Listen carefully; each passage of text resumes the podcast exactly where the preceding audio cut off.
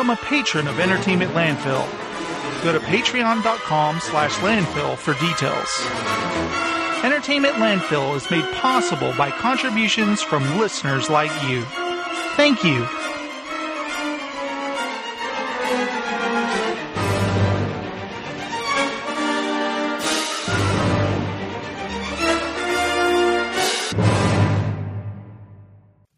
And now it is time for the news with the one and only podcast master extraordinaire. That guy who gets up early, that guy who takes out the garbage. You know, that guy that unloads the dishwasher. He's that guy that always changes the toilet paper roll when someone else left an empty one. He's the guy who always uses his turn signal. This guy never jaywalks. He never drives over a solid white line. This is a man who knows his stuff. Sure he has his faults. He eats way too many Skittles and he watches too much TV. But hey, who's perfect? This is the guy who realized that he could talk and record his own voice and maybe just maybe someone might want to listen. His name is the J-Strom. This is his story.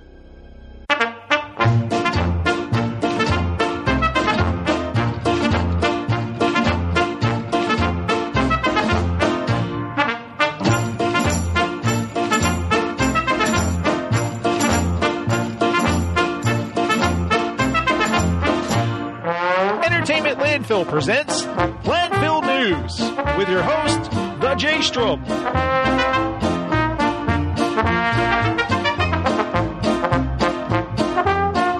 Now, here's your host, The J Strom. Hello, hey yo, hey, thanks, man. Thanks for my introduction, me. Hello, everyone, and welcome to the show. It is time for Entertainment Landfill News. I am the J-Strom, and welcome to the landfill, the place filled with lots of news stories, film, movies. Wait, film and movies, same thing, right? Well, some might be filmed on video, but it's not filmed if it's video. Captured, uh, recorded, uh, television shows, video games. Hey! movie stars. Hello, everyone. Welcome to the show. I hope you're having a fantastic summer. June is almost over already. What the hell, man? Didn't the summer just start like a week ago? What's going on here? I'm going by, you know, because I have a daughter who's in school. I'm going by summer break, uh, you know, days. And like, she's like, it's already almost July? No! You know, it's like, it's moving like a juggernaut. so I can see why that would bum her out because, you know, when I was in school, the summer break, oh man, I wanted it to go on forever. I wanted to sleep till five and stay up all night playing video games, and then real, you know, then you realize like, oh my god, I'm wasting the days. I need to get up earlier, and then you end up not sleeping at all last night I went to the Mystery Science Theater 3000 reunion show, the RiffTrax Live. It was really cool. It was the RiffTrax guys, uh, Mike, and uh, those guys, but also it had the original guy who created Mystery Science Theater, Joel. The new guy, Jonah Ray, Trace Beaulieu, I don't know how to say his last name. Frank Conniff. Oh man, it was so funny. I took uh, my wife and my daughter, and dude, I it was literally like my stomach hurt from laughing so much, and I had teary eyes because I was laughing that much. There were some they riffed these short films that are all terrible, of course, and it was absolutely hilarious. I think they're they're gonna do a repeat of that where you can see it in the theater on July 12th. I think everybody should go see it. It is really funny. What's funny is that, you know, I've taken my daughter to quite a few of these RiffTrax events, and my wife has never gone, but she's like, oh, I'm going to go for this, for the reunion show. And uh, I was like, you guys go find a seat. I'll get the popcorn or whatever and meet you in there. And as I was walking up to the, into the, you know, specific auditorium, my wife was standing at the bottom. She hadn't found a seat yet. She goes, this isn't my kind of place. And I was like, what are you talking about? And then you walk in, and of course, it's a bunch of dudes, all, you know, dorks, you know, basically. Just a bunch of nerds. And I was like, come on, we belong here. We're safe. And my daughter loves these geeky, loud dork guys, you know, who are like trying to riff themselves when really they should just be listening. She wants to sit right in the middle and be surrounded by people. But my wife and I, we like to sit on the back row where no one can talk behind us. And my daughter was so disappointed that we made her sit with us. She was like, "Oh, come on." And I was like, "No, no, no. I'm not sitting behind these guys. We've done that before and they're they're not funny, uh, you know. I don't know what it is. You're going to a show where you hear people riff a movie. Why do you want to do it yourself? I don't get it. But man, that was fun. I was really looking forward to that. And I can't wait till the new incarnation of Mystery Science Theater comes out. I have no idea when it is, uh, but I'm really excited about it. And I think at Comic Con, Joel said that they're going to announce their distribution, how they're going to do it. Be it like what are they going to be on Netflix or Hulu? Are they going to be on a channel like Comedy Central again? Or are they going to be on HBO? Or I have no idea. I'm just th- throwing stuff out there. I just hope they're not like on PBS or something. Why? Because I, I hate when they do. I know it's necessary, but uh, you know when they do the the telethon thing. No, what do they call that? The fundraiser thing where all of your programming gets messed up for a while and you got to watch them give away tote bags. Um, but uh, anyway, I think Netflix would be really cool. I, I did not get to see Independence Day. I wanted to. And here's the thing I wanted to get into also. Lately, I've been going to you know, I've always gone to Cinemark, Cinemark XD, the big theater. I like to see movies in the big theater. I'm spoiled by it. When something's in a smaller theater, I'm kind of disappointed. I didn't expect RiffTrax to be in there. It's no big deal, but I want to see a big film. Uh, I don't know how good or bad Independence Day is. I assume it's pretty mediocre or just stupid, maybe entertaining or something like that, but I'll let the movie come to me. But on Friday, I saw that it was in the XD theater at 7:30 in 3D, which is great. That's what I wanted to see. And my wife is like, uh, "No, no, no. I'm I won't be home by then. Could you please wait to see it uh, a little bit later, like the 10 o'clock showing?" So I was like, "Okay, let me see. Oh, there's a 10:20 showing. Okay, I can wait that long." But it's not in 3D. So now what they're doing at the Cinemark is they're staggering 3D showings. Like the first one will be 3D, second one not, third one 3D, you know, like that. And that's fine because some people may want to see a film on the big screen, but not in 3D because they hate 3D or they just have one eye or something. I don't know. But it annoys the shit out of me because I want to see these big films shot in 3D and 3D now because everyone who bitched about 3D in the past when 3D was first launched in the theaters and we got Clash of the Titans 2 in 3D where they did it after the film was made, it looked like shit. I will admit that. But now all these films have caught up to good looking 3D. If you're going to see a big blockbuster movie, you might as well see it in 3D. That's way I feel it's not shitty like it was when they first launched it in all these theaters and force fed it to us like oh you're going to like this 3D oh it's just the way they charge us extra extra money it's like no it's not now it looks good well maybe it was at the time but here's another funny story because I, I, don't know if you guys remember the time I told you when I went up there and they gave me tickets to the wrong showing and they charged me extra. It was a big pain in the ass. Well, now, and it was funny because uh, you know, Stephen will go like, I'll tell him, yeah, they gave me the wrong tickets, and uh, he goes, why didn't you just go up to the electronic uh, kiosk? It's like, well, because Stephen, it was actually closed. It wasn't on. Oh, okay. You know, it's like, shut up, all right? I'm telling the story. So I went up there yesterday to get my Rift, Traf- RiffTrax tickets earlier, and the little, you know, you slide your card and whatever, and it spits them out. One, two, three. So I'm I buy three tickets and spits out one ticket, two tickets. The third ticket, it doesn't come out, and I look down and I can see it just barely hanging there and then it falls behind the little door it's supposed to come out. I'm like, oh shit, what do I do? You know, I'm like trying to stick my finger in there. So I go tell the guy at the box office. Meanwhile, I went to the electronic kiosk, as uh, Steven would say. We go, what are you, dumb or something? Going up to the box office? Why don't you go to the electronic kiosk? Yeah, he sounds like a turtle. But, um, hey, Yertle. Uh, I went up there and I said, "Yeah, the I bought a ticket at the electronic kiosk and it fell behind the door and I can't get to it." And the guy's like looking at me. He's like, "All right, hold on." And so I'm waiting out there, and this guy comes out, and I'm like, "Yeah, I just bought a ticket, and it fell back." The guy's not even listening to me. He's just like opens the door. He goes, "Here." so his life is beaten down. So basically, there's no such thing as convenience. Everything's going to hold you up. So just so you guys know. Uh, I've talked too much. Let's go ahead and get into some news because you will see this everywhere now. Everywhere you will see this story. Oh my God, guys director James Cameron, not exactly a huge fan of Star Wars The Force Awakens. And I know what you're thinking like, oh my God, he totally trashed The Force Awakens. He shit on this movie. He totally insulted JJ. He said Star Wars sucks, whatever.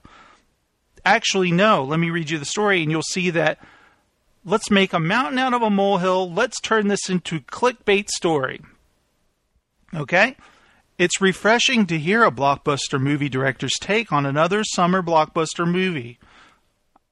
James Cameron, aka the King of the World, that's from the. Uh, okay, yeah. Remember, he said it at the Oscars, so I guess that's. By the way, I'm a James Cameron apologist, so just so you guys should know. I should preface the story with that.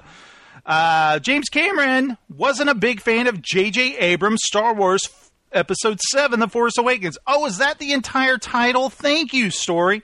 In a student interview on YouTube, Cameron very diplomatically stated that he thought this film was more of a retrenchment to things you had seen before. Right? It is episode 7, after all. George Lucas is a friend of mine, and he and I were having a conversation about it the other day. Wow, name drop much. I don't want to say too much about the film because I have a lot of respect for J.J. Abrams, Cameron began. I have to say that it felt that George's group of six films had more innovative visual imagination. This film was more of a retrenchment into things you had seen before and characters you had seen before, and it took a few baby steps forward with new characters. For me, the jury's out. I want to see where they go with it. And that's all he had to say about that. So basically, what he's saying is episode 7 looked like more reestablishing the universe from the originals. Uh, yeah. I mean, yeah. Kind of, I mean, James Cameron made Aliens. That was kind of a reentrenchment into the Aliens universe. Uh, he's just talking. I don't know. Is this really a big deal? but instead, you know, you put a hat, you put up a headline: James Cameron, not exactly a huge fan. You know, I'm gonna do a little exercise here. Just you know, go up on Google, type in James Cameron, okay, and then click news. Oh wait, wait, wait! I just saw one. Oh my God, this is better. James Cameron slams Star Wars. I love that. That's variety. James Cameron slams Star Wars. How great does that? Okay, deadline. James Cameron used to be a Star Wars fan, but thinks The Force Awakens is far, far away from the original six. That's their headline to this. Here's the Hollywood Reporter. James Cameron defends George Lucas Star Wars titles. He says Force Awakens lacked imagination. I love this. How they just like, oh man. Yahoo Movie says James Cameron throws Star Wars shade. He throws shade, man. This guy's throwing shit. Uh, Cinema Blend. James Cameron was not impressed with The Force Awakens. Uh, at least, uh, you know, that's better. But I just love those. Throw shade.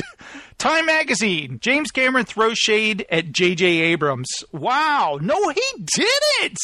Good God. But I guess it'll get people to click on these. You know what? F you stories. Whatever. And you know what? look at the Force Awakens. It exists in the Star Wars universe. Um, yeah, there's some neat stuff in there, but we're talking to James Cameron, visionary director. Do you think it's easy to impress him? I don't think so.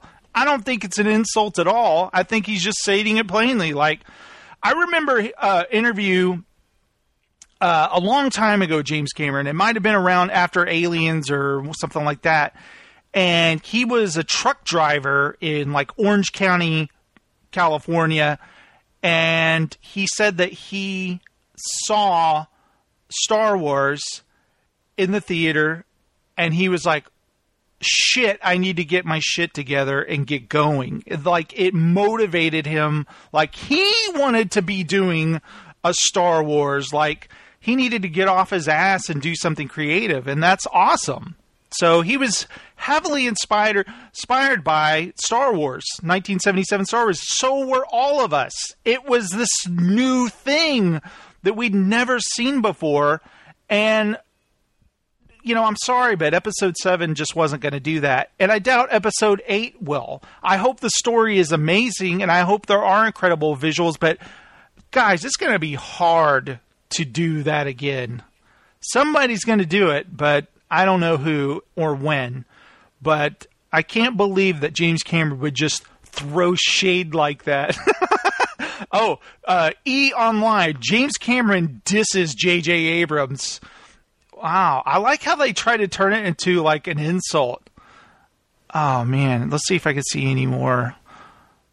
Um, like visual visual imagination, uh, throw shade. There's another people like putting th- throw shade. Uh, James Cameron skillfully avoids giving his opinion on Star Wars. Okay.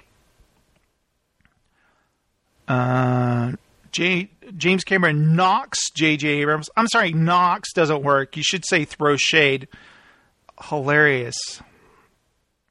Oh, here's People Magazine. James Cameron takes a dig at Star Wars.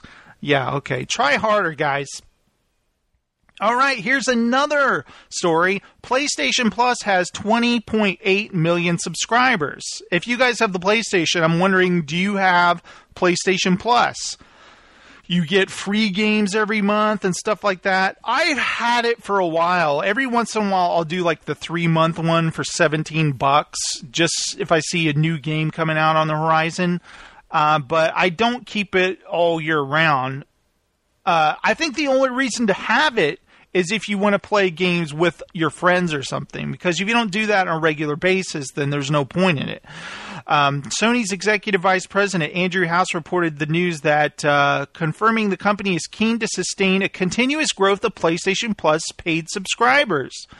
As of May 22nd, PlayStation 4 sales passed 40 million units, making the PS4 the fastest penetration in PlayStation history. I don't know why they need to use that word.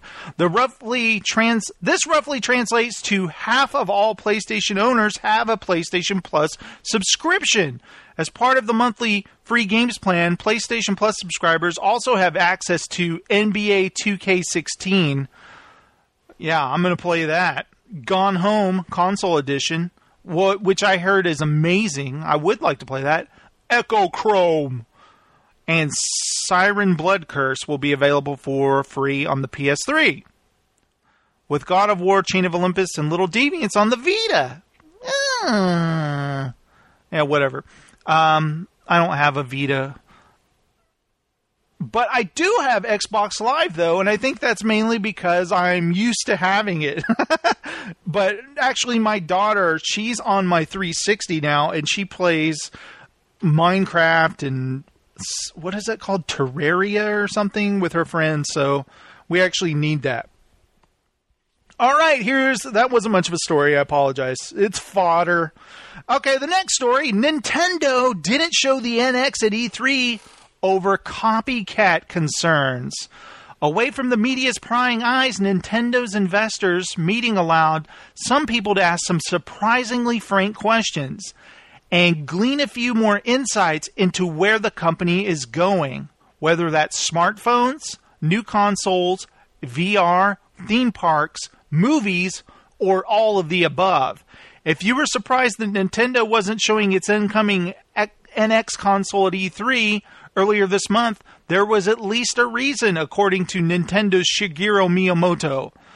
The company didn't because it feared copycats and revealed the console so far in advance of the launch. Miyamoto said in a recent interview that when it came to the new console, there's an idea that we're working on. That's why we can't share anything at this point. And I don't want to comment on other companies. If it was just a matter of following advancements in technology, things would be coming out a lot quicker. Whoa, it sounds like Miyamoto is throwing shade here, doesn't it? If they were, it was just a matter of advancements in technology. Hello, Microsoft and Sony. That's all you're doing with your new consoles, right? No, no, no. Nintendo, they're doing something else, man. They're doing some shit that'll blow your mind, all right? I have a feeling it'll jack into our cerebral cortex, man. It's going to be awesome. The legendary games director also got to take another look at VR at this year's E3, but it wasn't what I expected. The main challenge for Nintendo apparently is to ensure it's comfortable to play for extended periods. According to translated tweets from the meeting, we have the core technology. We want to release something that can be played for long periods, carry value, and is affordable. We want parents to feel at ease. Yeah, it's like, is it safe for my kid to be jacked into this for eight hours a day? the company has highlighted shift during its slide pre- presentation. The recorded voice of Nintendo president Kimishima narr- narrated. Up until now, the goal was to expand the gaming population regardless of age, gender, or experience. Now we're focusing on increasing exposure to Nintendo's game titles. Well, it's about time.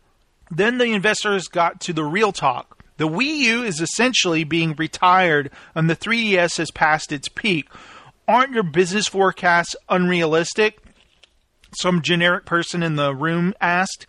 President Kimishima responded by highlighting that sales of the portables have now passed 58 million and that the company believed it would certainly make a profit selling games to its installed user base we believe Pokemon will do so. And he's right. You know, like the 3DS is a massive success. It's been out forever. They keep putting new versions out of the same thing. you know, it's larger screen. He also believes that uh, its smart device titles like Fire Emblem and Animal Crossing, both on their way to the mobile market, will help the company make a profit. So you guys heard it here first. The NX will blow our minds. Oh man, I can't wait. Okay, next story. IMAX will build your home theater for a mere $400,000. Awesome! This is one of those things where, like, yeah, this is ridiculous, but if I won the lottery, man! For anyone tired of paying up t- up for 3D IMAX movie tickets, the company is now offering in home high definition floor to ceiling, wall to wall, officially calibrated IMAX theater systems. All you need to bring is about half a million dollars and a spare wing of your palace to install it in. The new IMAX private theater division is obviously directed at high net worth individuals. Yeah, it's like Mark Cuban, um, that other guy on Shark Tank. and uh, for your $400,000, the baseline Palace model includes dual 4K 2D 3D projectors, a proprietary IMAX sound system, a touchscreen remote, and seating for anywhere from 7 to 18 of your friends. While it does come with a complete HD multimedia system that will play anything from karaoke to high definition TV and Blu ray, it doesn't actually include the secure set top box required to download and play new IMAX releases. That luxury will cost you another $10,000 plus rental fees. You mean I spent $400,000 on this and I don't even get movies yet? By building home theaters, IMAX is not only reaching out for deep pockets of well off movie buffs, they're also catching up with the everything on demand nature of the entertainment industry. In 2013, IMAX actually bought a stake in Prima Cinema, which delivers those at home same day theatrical releases. Napster co founder and serial entrepreneur Sean Parker's latest endeavor, called The Screening Room, also promises to bring day and date releases to your home theater for a steep $50 rental price. If you're as well off as Parker and really want to cut the cord as if it were from your local megaplex, IMAX is also offering an even larger $1 million platinum version with seating for up to 40 people. Um, okay. Nobody needs this shit unless you're George Lucas. Um, you could spend, I'm thinking, let's just say 20 grand on an incredible home theater if you go to one of these sound and vision type places. Uh, they have something here in Texas. I forget what it's called. I hear the commercial online all the time. And uh, way back in the day, I used to go with uh, Steven and I would do this, or my brother in law. We would go to these home theater stores and just walk around and go in. They would have a demo room where you walk in and they have the starlit ceiling and stuff, and we'd be like, dude, this is awesome. It was so cool. I, I've always wanted something like that, but I think what's more practical is, you know, just having now we all have these big screen HD TVs and 5.1. Some people have 7.1 or whatever, and that's fine, you know, but you gotta to have a screening room or a media room that is the dream. I'd love to have that someday. Okay, here is a, a funny story. Um, recently, you know, Finding Dory came out, the new Pixar film. Oh, it's so cute. Did you guys go see it? Well, one theater accidentally played the R rated Sausage Party trailer before Finding Dory. Audiences waiting to see Finding Doria, uh, Doria were treated to an unlikely surprise at a California theater early this month as a trailer for Seth Rogen's upcoming R rated animated comedy Sausage Party played ahead of the family oriented Disney sequel. After theater, theater goers reportedly complained about the incident, Walter Eichinger, Eichinger, Eichinger, I'm going to say Eichinger, vice president of operations at Brenden Concord 14, issued an apology for the mistake, which he says occurred prior to a single screening of Finding Dory. Playing that trailer was a one time honest mistake by a theater manager moving screens around in an effort to accommodate several large last minute groups wanting to see Dory, Eichinger told the East Bay Times. The wrong movie was started by mistake. It was caught soon, but not until the trailer played. We regret it. We apologize for it. We've given you free popcorn. What do people want from us? And we're not happy that it happened. We'll fully we fully realize this trailer is not appropriate. Oh wait, how bad could this trailer be? Let me see something. I'm going to look at this. Sausage Party trailer. Sausage Party trailer. There we go. How bad can this be? Picture you're seeing this. Your kids are in the audience before Finding Dory. Ketchup, mustard, oh, sausages and buns. Oh, looks cute so far. Great animation. All this food is alive. Get him straight, boys! Hey, look at this! We've got one! yes! We're chosen! Pick us! Yes! Yeah, yeah! We've been chosen together. Hot dogs and buns, Brenda, huh? you and me, I'm so happy that God's put our packages together. because we belong together. It's like we were made for each other. Get ready, boys! Oh, Feels amazing.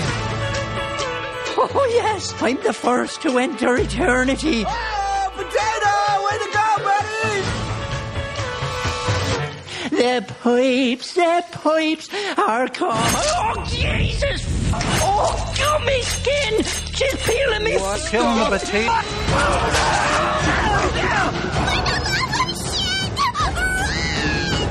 Mm-hmm. Oops.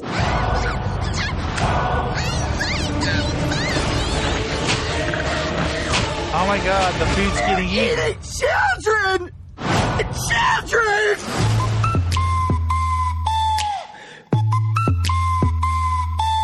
So, you have learned the terrible truth. I gotta tell everyone. No one will believe you. I have to try. Everyone will die otherwise. Oh, yeah, that's a good point. Me, right? Shake with your Run for your lives! Ah! All right, so I, I get it. Lots of f bombs, food being eaten alive. Okay, now I get why parents were upset. A lot of f bombs. Playing the trailer was a one time mistake, he said. Yeah, I don't think it matters it was one time if you had like three year olds, five year olds. Three year olds, they're not paying attention. Five, seven, eight. I can see why, as a parent, you're like, what the F while you're in the theater. That is hilarious, actually. All right. Do you guys remember?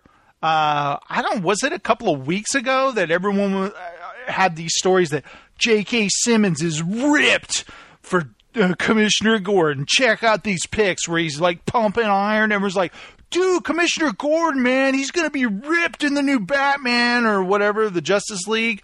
This is going to be awesome. Why is he so muscular? This is the new Zack Snyder DC movie, you know? So, anyway, Oscar winner J.K. Simmons has finally addressed those widely circulated photos that showcase the 61 year old actor's insanely large muscles ahead of Justice League. Simmons told Business Insider, Business Insider, that he's been in excellent shape for a while, but clarified that he won't be appearing so incredibly muscular as Commissioner Gordon in the upcoming Justice League movie. This is all coincidental. After the second and final time that I got hugely fat in my life, and when I lost that weight six or seven years ago, I pretty much decided that I was going to stay in decent shape for the rest of my life. Simmons added, I'm not going to mess with something that's iconic. I was not in good shape at all. I was overweight and soft, and here I am playing the head of the Aryan Brotherhood and this maximum security prison in the first ever HBO original drama.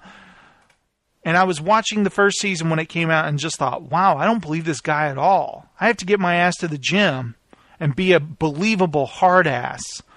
So he's talking about Oz there. It's kind of weird that he jumped to that. But while we won't be seeing Simmons with huge muscles in Justice League, aw, aren't you guys bummed? Just know that they're underneath the uniform. So all those stories about him being a jacked Commissioner Gordon are just void. There was all for nothing. All those conversations we had. Oh my god, it's such a bummer. And what sucks for him is also that um, uh, Microsoft is shutting down Xbox Fitness, so he won't be able to get ripped while he still can on the Xbox. Microsoft Fitness training application for Xbox One, Xbox Fitness is shutting down for the next year, the company announced today. No! Why? Why? I'm getting ripped, man. I'm just like uh, Schillinger or J.K. Simmons. Aw. The company ended sales of all Xbox Fitness programs today, June 27th. If you did purchase content through Xbox Fitness, guys, nobody did. I don't know what they're talking about.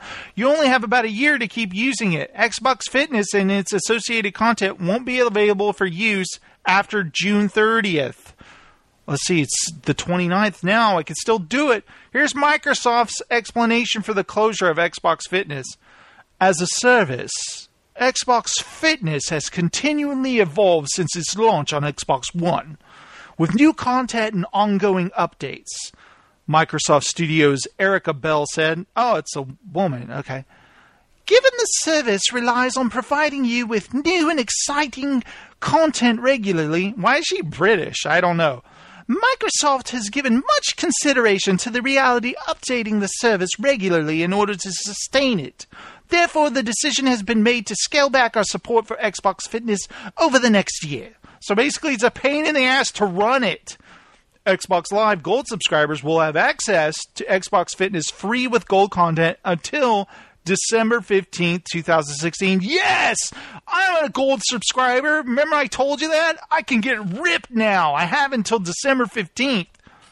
Xbox Fitness launched in 2013 alongside the Xbox One. The program let Xbox One owners work out to personalized program recommendations based on your workout history and past performance. Here's the thing, guys. I've messed around with this, and when it asks me, what do you want your workout to be? My answer is, I don't want to work out. Tell me what to do. I don't know. I can't get past the menu screen. Xbox Fitness featured workout programs from celebrity trainers, including Jillian Michaels, Tracy Anderson, Shaun T, and Tony Horton. Oh, I love that guy's donuts. Xbox One owners could use the Kinect to monitor their performance and compare their workouts against others using leaderboards. No, no, no, no. Nobody's going to be filming me exercise, okay? We reached out to Microsoft about the status of refunds for the content purchased for Xbox Fitness, and nobody has replied yet because the story just came out. Awesome. So, uh, guys, if you're a gold member, start getting ripped, just like Schillinger. Okay, Minecraft movie gets a 2019 release date. My daughter's super excited. Warner Brothers isn't preparing to shy away from a fight. The studio announced today that it was setting up its upcoming Minecraft feature film adaptation for May 25th, 2019, the same weekend as Star Wars Episode 9, and only a few weeks after Marvel's Infinity War. Yeah, I have a feeling they're going to be moving it. Although the film's release is still three years away, it's already encountered a few problems. The film's original director, Shawn Levy, left the project in 2014 after his idea for a Goonies inspired movie was shot down by executives at Warner Brothers. Well, why wouldn't they do that? That's a stupid idea. Last July, Mojang announced that Warner Brothers had found a new director. It's Always Sunny in Philadelphia's Rob McElhenney. The comedian, best known for his role as Mac on the longtime running sitcom, tweeted out that he was excited to do something strange and wonderful with the film. Marvel's Infinity War, the first two parter, will bring back Avengers once again as they close it. Wait, wait, why are you getting into Avengers now? I'm reading a story about freaking Minecraft. I hate when stories do this. Listen to this. We'll bring back the Avengers once again as they get closer to Thanos. The film is to be directed by the Russo brothers who worked on The Winter Soldier and Civil War. Star Wars Episode 9, the last in the new trilogy, will be di- directed by Kevin Charles. Shut up! I don't care. I'm reading about Minecraft right now, you jerks. God. No, again, wrong bomb sound. yeah! Now that's a bomb sound, baby. All right, guys. this story makes me laugh just just looking at it. Uh, okay, Samuel L. Jackson. That's right, Samuel L. Jackson says his Star Wars character lives on. That's right. Mace Windu. Mace Windu. Mace Windu lives. Accept no substitutes. George is like, I'm okay with that. You can be alive, says the actor. Apparently, Obi Wan Kenobi wasn't the only Jedi keeping the galaxy safe between Revenge of the Sith and A New Hope with Samuel L. Jackson revealing that his Star Wars character didn't die in the 2005 film and that George Lucas himself has given his blessing to that idea. Jackson played Jedi Master Mace Windu. Oh, did he? Is that who he played, you guys? Thanks a lot for telling me that. a member of the Jedi High Council who apparently killed after having his hand cut off by. Wait, wait, wait, wait. He had his arm cut off by Anakin Skywalker. This story is wrong. Are you sure? And being shocked by Senator Palpatine's Force Lightning. But according to Jackson's, that's not actually what happened. Jackson addressed the issue on Twitter in response to a fan question. Um, dear Mr. Jackson, whose idea was it to kill Mace Windu? Just curious. He's a great character. Well, let's hear what Sammy had to say. Uh, as in most Star Wars movies, um, it was George Lucas' idea to kill Mace Windu. He said um, he killed all these important characters and all these other movies leading up to that, and said the only person left to kill that would mean anything in Episode Three would be me. I was trying to figure out, really, can't you just like injure me and whatever? But in my mind, I'm not dead. Jedi's can fall incredibly high distances and not die. Uh, he's right. Mace Windu is alive, guys. He expanded on his theory that Windu lived when talking to an Entertainment Weekly radio show, saying that, of course, the character lived. Jedi can fall from amazing distances, and there's a long history of one handed Jedi, so why not? the reason he hadn't been seen, Jackson suggested, was because Windu was laying low like Alec Guinness and Obi Wan, uh, Alec Guinness's Obi Wan Kenobi. The actor went on to say that he had shared his theory with George Lucas. George doesn't have anything to do with it anymore, he said, but he gave his approval with the idea nonetheless. George is like, I'm okay with that. You can be alive. I don't give a shit. I sold the property, Samuel. Well, now we have another potential Star Wars spinoff waiting to happen. Time to start preparing those fan petitions. Oh, shut up. Come on. Really? Ah, stupid story. Why am I why am I doing this? Okay, I've calmed down, guys. Let's hear hear what James Cameron has to say about Star Wars. So, have you seen the new one? Yes, I have. How, what do you think?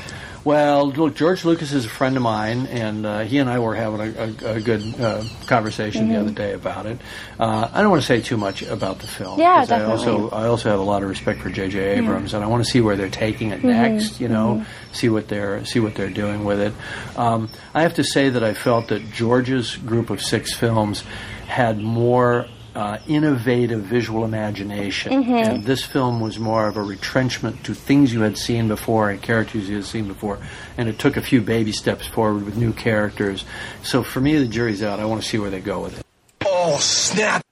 Whoa, he threw some major shade there, y'all. Y'all catch that? Damn! Um, no, not really. I, I didn't hear anything, but hey, they got me to click on the story, didn't they? Those bastards. Damn you! All right, I'm out of news stories. Let's see what comes out in theaters this week. I need some uh, coming out in theaters music.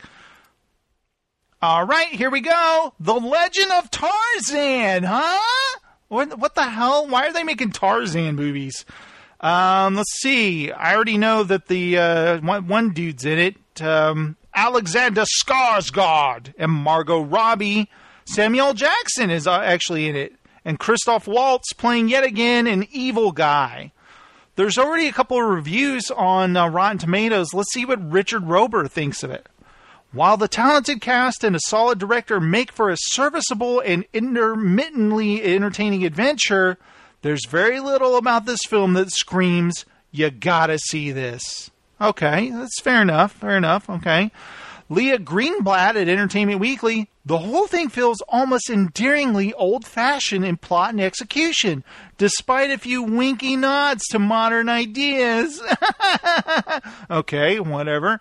Um, let's see, who else? Who else? Who are these people? What, what do you guys want, huh?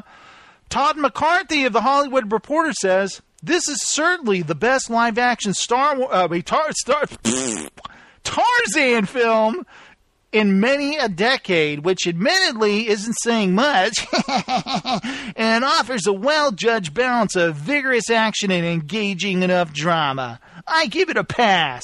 Okay. Um, he actually gave it a fresh tomato, so uh, whatever. Did that sound like it was a positive review? I don't know any. Roger Moore, guy who played James Bond, a dreamy looking film filled with fear of offending someone, of disappointing audience expectations, of failure. I give it a rotten, or whatever. He just, just says rotten. That's not really the Roger Moore. It's just a guy named Roger Moore. Okay, so that is uh, currently it is at 22% rotten. It's got a little squish tomato there. The BFG comes out. The Big Friendly Giant, the Steven Spielberg film. Yay!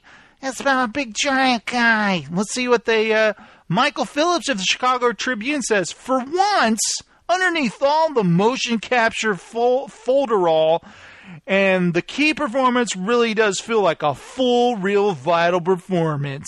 I I like this movie. Okay, good for you.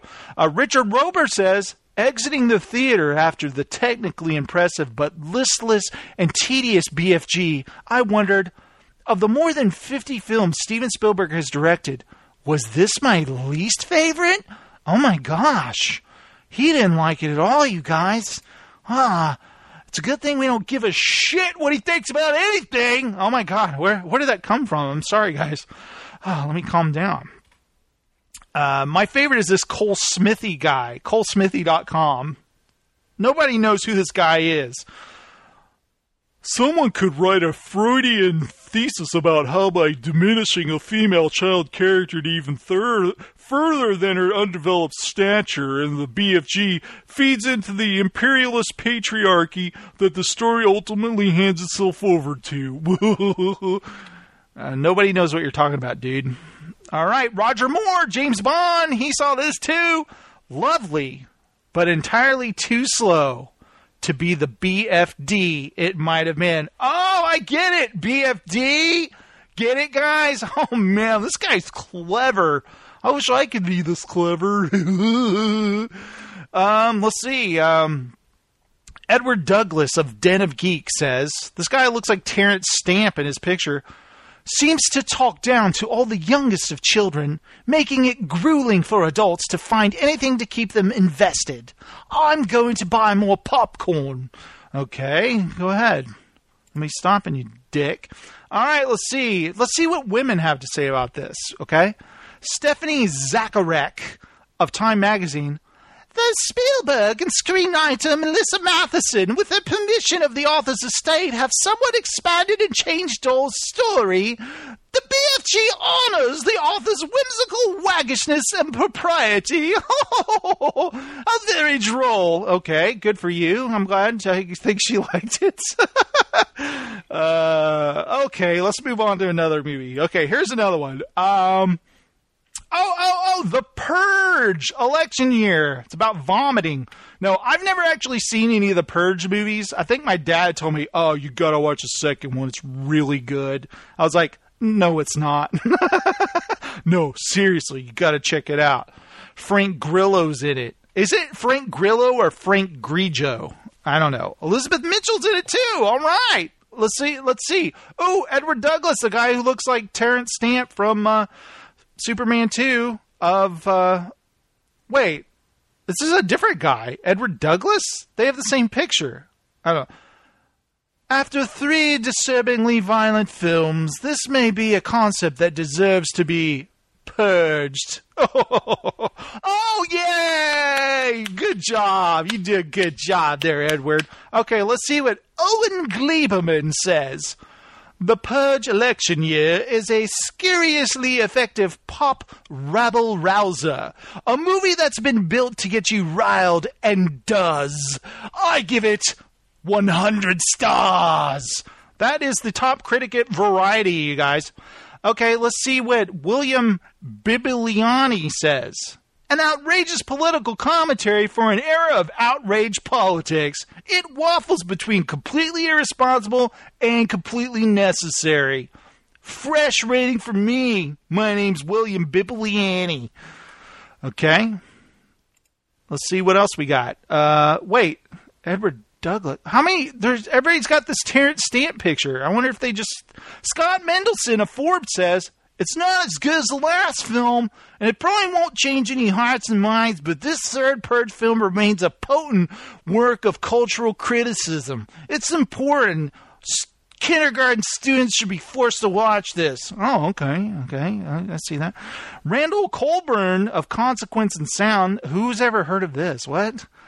Writer director James DeMonaco. Hey, this is the first guy who's mentioned the director has brilliantly tailored the film's political milieu, milieu and anti-establishment bent to this year's election, exploiting our country's current anxieties for maximum horror.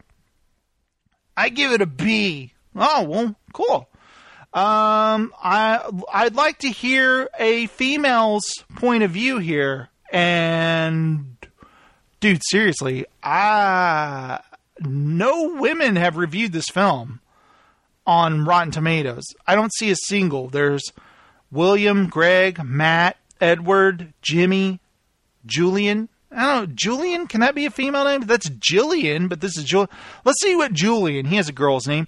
The Purge election year is gruesomely violent. Wall to wall action horror flick that is owned by Frank Grillo. It's a B movie with a budget that smartly embraces the pulp. I give it a 2.5 out of 5. Fresh rating. Wait a second. 2.5 out of 5. Is that really a good rating? I don't know. Does that sound like a good rating to you guys? 2.5 out of 5 and it's fresh? I don't know. I'm uh kind of spotting some errors here. So anyway, pretty cool guys. I can't wait. And I think next week, uh, no wait, July 8th anyway, um, Secret Life of Pets comes out. Have you guys seen the trailer that? It's all got the animals and they they get on adventures where the owners aren't home. it's so funny. Uh, so you guys can go see that too. Um, Cell comes out July 8th. Cell does? It comes out July 8th, but why does it say 0% rotten? Zero fresh ratings, seven rotten ratings. How can they? It already been. I'm sure it'll be better or worse. Oh, it's a limited release, and it will release on DVD. Oh, oh dear. A run of the mill zombie flick that goes through the genre motions efficiently enough but fails to live up to its credits. Oh, so that's why Cell was forgotten and pushed under the rug. One of the worst Stephen King adaptations ever. Let this one go to voicemail and just rewatch 1408 instead. As it moves forward, it loses interest and impact. If you want a good thriller based on a Stephen King story with the same lead actors, watch 1408 instead. Don't waste your time or money on this dramatically inert film. Given the absurdity of the premise, Cell isn't nearly as luridly entertaining as it should be. Wow, okay, I've only seen those seven reviews, but they're all bad. And I've never heard of Tod Williams, who directed it. Tod Williams emerged as a creative force in the early 2000s and developed and honed a reputation for intelligent, multi-dimensional, character-driven scripts that spanned a number of genres. The son of a famous architect, Lewis took his premier cinematic bow with the 1998 period film. Uh, now I got to click, click on the whole thing. The Adventures of Sebastian Cole. Uh, what's that? Yikes! He also directed Paranormal Activity 2 and uh, now I can understand.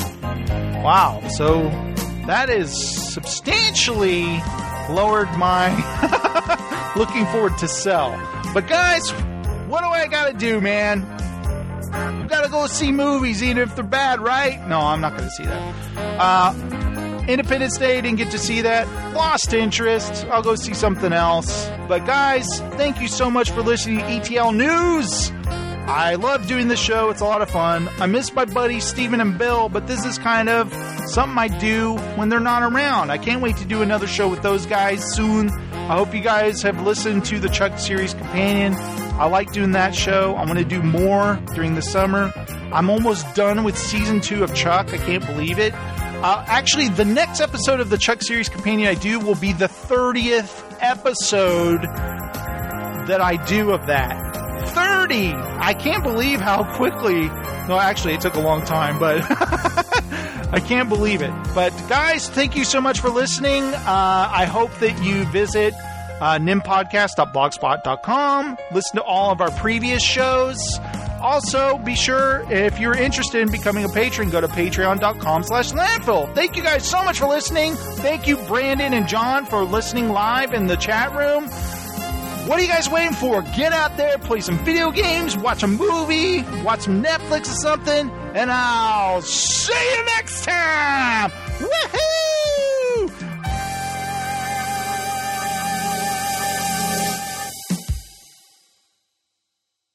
Entertainment Landfill News is the final word on all film, television, and pop culture news. So say we all, clear eyes, full hearts, can't lose and all of that crap.